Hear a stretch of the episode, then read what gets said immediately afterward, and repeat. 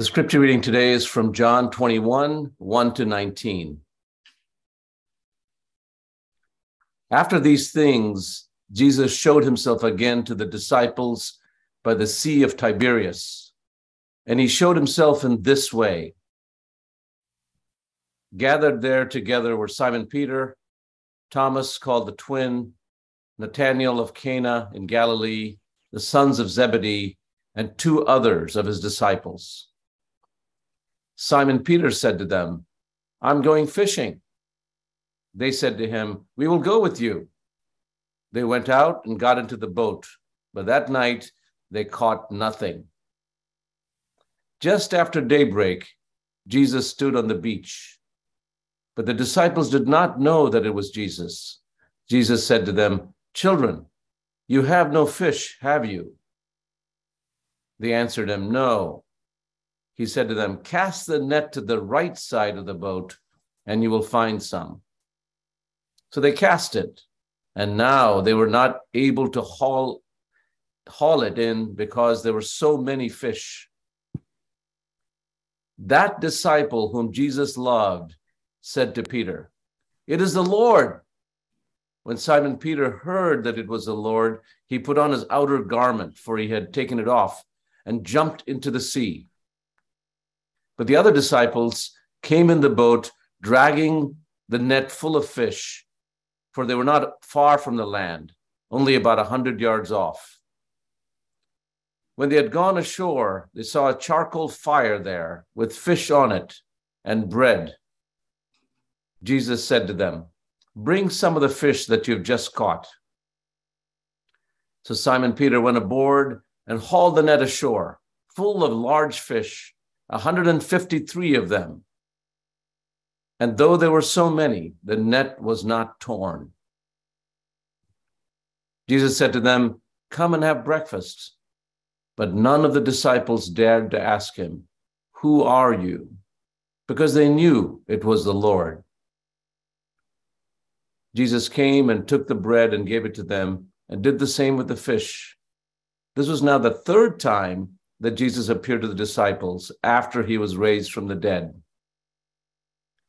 When they had finished breakfast, Jesus said to Simon Peter, Simon, son of John, do you love me more than these? He said to him, Yes, Lord, you know that I love you. Jesus said to him, Feed my lambs. A second time he said to him, Simon, son of John, do you love me? He said to him, Yes, Lord, you know that I love you. Jesus said to him, Tend my sheep. He said to him the third time, Simon, son of John, do you love me? Peter felt hurt because he said to him the third time, Do you love me? And he said to him, Lord, you know everything. You know that I love you. Jesus said to him, Feed my sheep. Very truly, I tell you, when you were younger, you used to fasten your own belt and to go wherever you wished. But when you grow old, you will stretch out your hands, and someone else will fasten a belt around you and take you where you do not wish to go. He said this to indicate the kind of death by which he would glorify God. After this, he said to him, Follow me. The word of God for the people of God.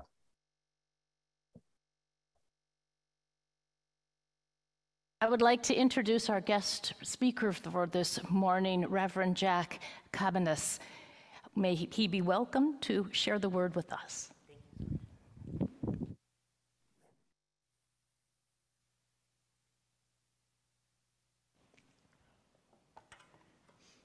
Thank you, Jane and Karen, for your warm welcome this morning. And on the Zoom feed, I thought I saw a hand puppet as well, and that was just delightful to have the, the passing of the peace also exchanged with a puppet. Thank you. I once led a service for the blessing of the animals, and there was a parrot named Clark. And I said, God bless you, Clark. And the parrot replied, God bless you, Clark. Please join me in a spirit of prayer. Gracious God, may the words of my mouth and the meditations of all our hearts be acceptable in your sight, O Lord, our rock and our Redeemer. Amen. Imagine with me that you are standing on the beach right before dawn. You can't even see the horizon yet. Everything is a gray murkiness as the gray sea and, and gray sky just melt into each other. And it's quiet. If there is any sound at all, it's probably from some seagulls looking for breakfast. In that grayness, in that quiet, you can become prayerful, reflective. I wonder if it was like that for Peter and the six others on the boat. They had been fishing all night long and they caught nothing.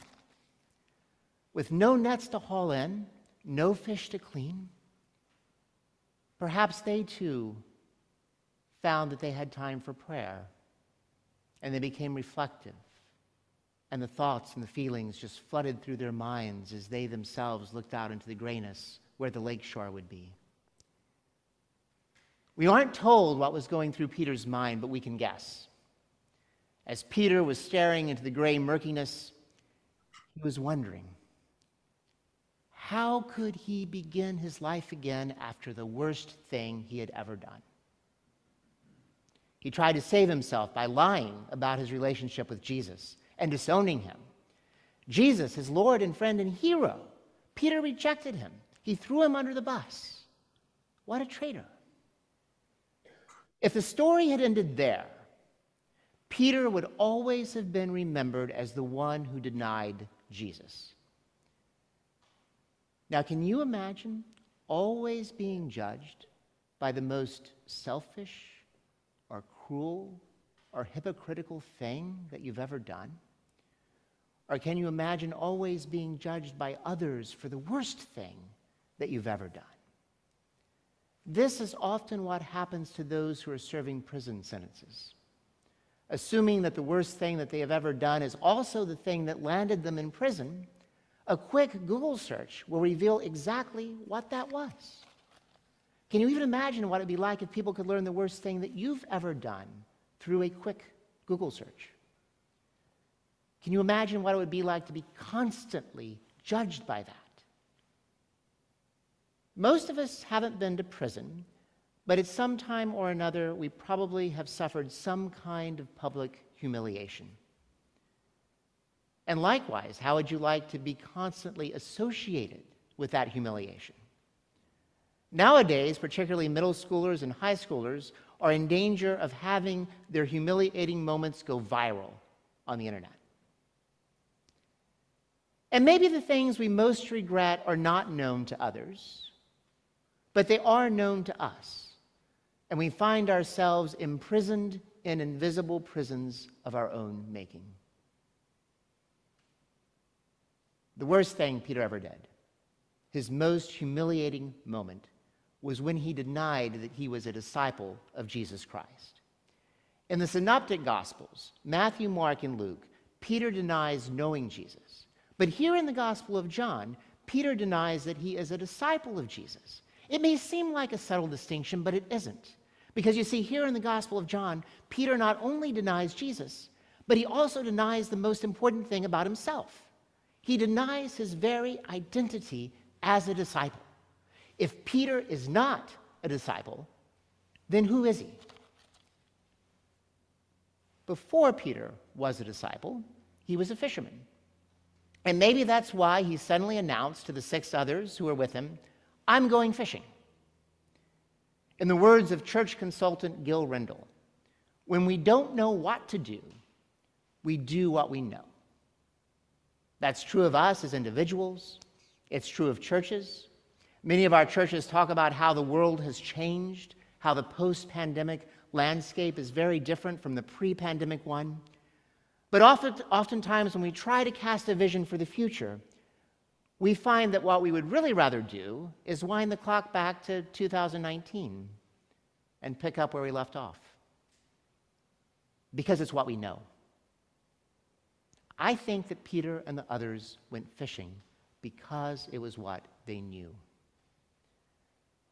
The disciples fished all night long and caught nothing. And that's when the stranger appeared. And that's often when the stranger appears. You've been up all night long staring at the ceiling. And at various times during the night, you try praying, but it seems as though your prayers never get any further than the ceiling you keep staring at.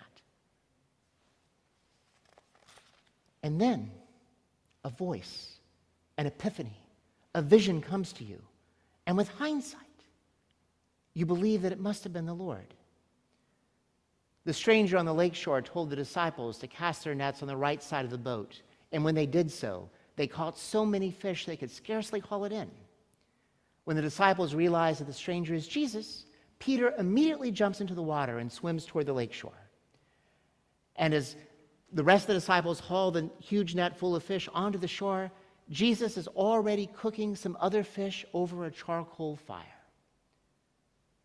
And then, apparently, the disciples painstakingly counted all the fish and discovered that they had exactly 153.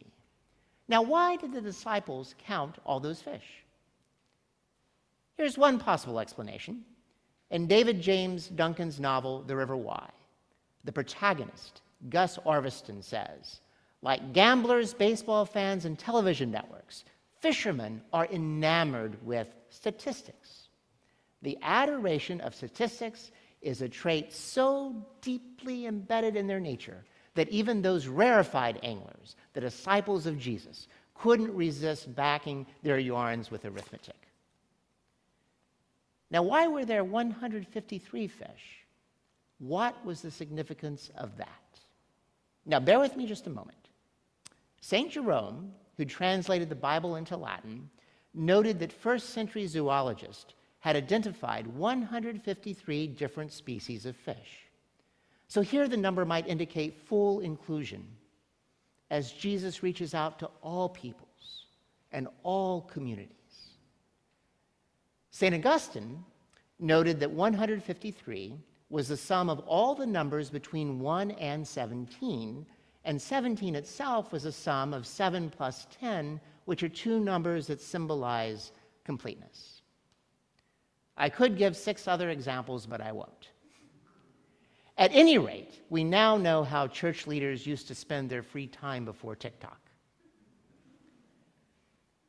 And maybe, maybe the disciples were counting fish because they didn't quite understand the resurrection yet. In the Gospel of John, this is actually the third resurrection appearance of Jesus. And the disciples are there on the, the lake shore. They count fish, they look at the numbers, they study trends, they count whatever it is they think is important to count, such as comparing pre pandemic worship attendance numbers with post pandemic worship attendance numbers. And all the while, the miracle is right in front of them cooking fish on a fire. Jesus has been raised from the dead, and he's right there with them on the beach. Why are they counting fish? Why aren't they staring at Jesus in wonder and awe? Today is Juneteenth, a celebration that recalls how on June 19, 1865, federal troops arriving in Galveston, Texas, told those who had been enslaved that they were no longer enslaved, they were free. Juneteenth is a celebration of freedom. The late African American theologian Howard Thurman linked resurrection and freedom like this. In a book of sermons titled The Growing Edge, Thurman said, No event in your life can imprison you. This is what resurrection is about. I shall not allow the events of my life to make me their prisoner. I shall continually believe that God is not through with my life or with me. Whatever it is that you most regret, whatever it was that was your most humiliating moment, whatever trauma you've endured, whatever it is about the future that frightens you the most, none of it, none of it has the ultimate power to imprison you. God is not through with you or your life yet. Now, Peter didn't understand this quite yet, but he's about to discover it. And once he discovers it, he will have a whole new life. As Peter and the other disciples ate the fish that Jesus had cooked over a charcoal fire, I wonder if Peter remembered the last time he had stood over a charcoal fire. As he was asked three different times, You're one of his disciples, aren't you? And three different times, sometimes with curses, Peter said no. But now, Jesus asked Peter three different times, Do you love me? And three times Peter affirms, Yes, Lord, you know that I love you. It's a moment of sheer grace. Jesus doesn't make Peter beg for forgiveness. Jesus doesn't try to shame or humiliate Peter so that Peter can maybe get a taste of his own medicine. Jesus simply gives Peter a chance to reaffirm his own love for Jesus. And then Jesus gives Peter new work to do. And this, too, is the power of the resurrection. Not only does the resurrection mean that no life circumstance has the power to imprison us, it also means that we are empowered to do the work that Jesus gives us to do. So, also, three times, Jesus says to Peter, Feed my sheep. And the feeding is a mutual feeding.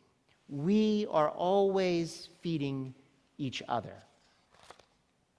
It is not about the haves feeling good about themselves because they are having, helping the have nots. And isn't that a commendable thing to do? The haves are not in a superior position to the have nots. Because at different times, we are doing the feeding, and at different times, we are the ones being fed. Thomas Groome is a professor of theology and religious education at Boston College. In one of his books, he tells a wonderful story about his growing up in Ireland. It's a story that beautifully illustrates how those who are doing the feeding are themselves always simultaneously being fed. In the village where Thomas grew up, there was a man named John who never had much money. And he had to work odd jobs around the village to earn the very little money that he did have. Now, every day at lunchtime, the same scene played itself out right in front of the Groome's house. John would walk by the Groome household, and Thomas's mother would walk out the door and greet John and say, John, wouldn't you know it? I cooked too much meat and potatoes again, and you'd be doing us a grand favor if you came in and helped us eat them up. And then John would say, Well, you know, I actually already ate lunch. I'm not that hungry, but I do hate to see good meat and potatoes go to waste. And so John would come on in. And even as John was inhaling his food, he regaled the Groomes with stories from the village whose cows had calved, whose chickens had flown the coop to Mrs. Groome's question, Do you have any news, John? John never once said no. One day, after John had finally left the Groome's house, Thomas turned, turned to his mother and said, How come you don't just say, Well, hello, John, have you come looking for your lunch again? And Thomas's mother replied, Oh, no, I could never do that. It would hurt John's feelings. And besides that, the poor are God's gift to us. We owe them. To me, the great insight from Thomas's mother is that each one of us is God's gift to each other. So truly, no matter where you are on your spiritual journey, whether you feel like you're progressing or whether you feel like you're stuck, no matter what haunts you from your past, no matter what uncertainty about the future frightens you most, Jesus is waiting for you on the lakeshore, calling you, ready to feed you with fresh fish and warm bread. And after breakfast, Jesus will give you new work to do. And one way or another, you will feed Jesus' sheep, even as you, in turn, are continually being fed. All glory and praise be to our God. Amen.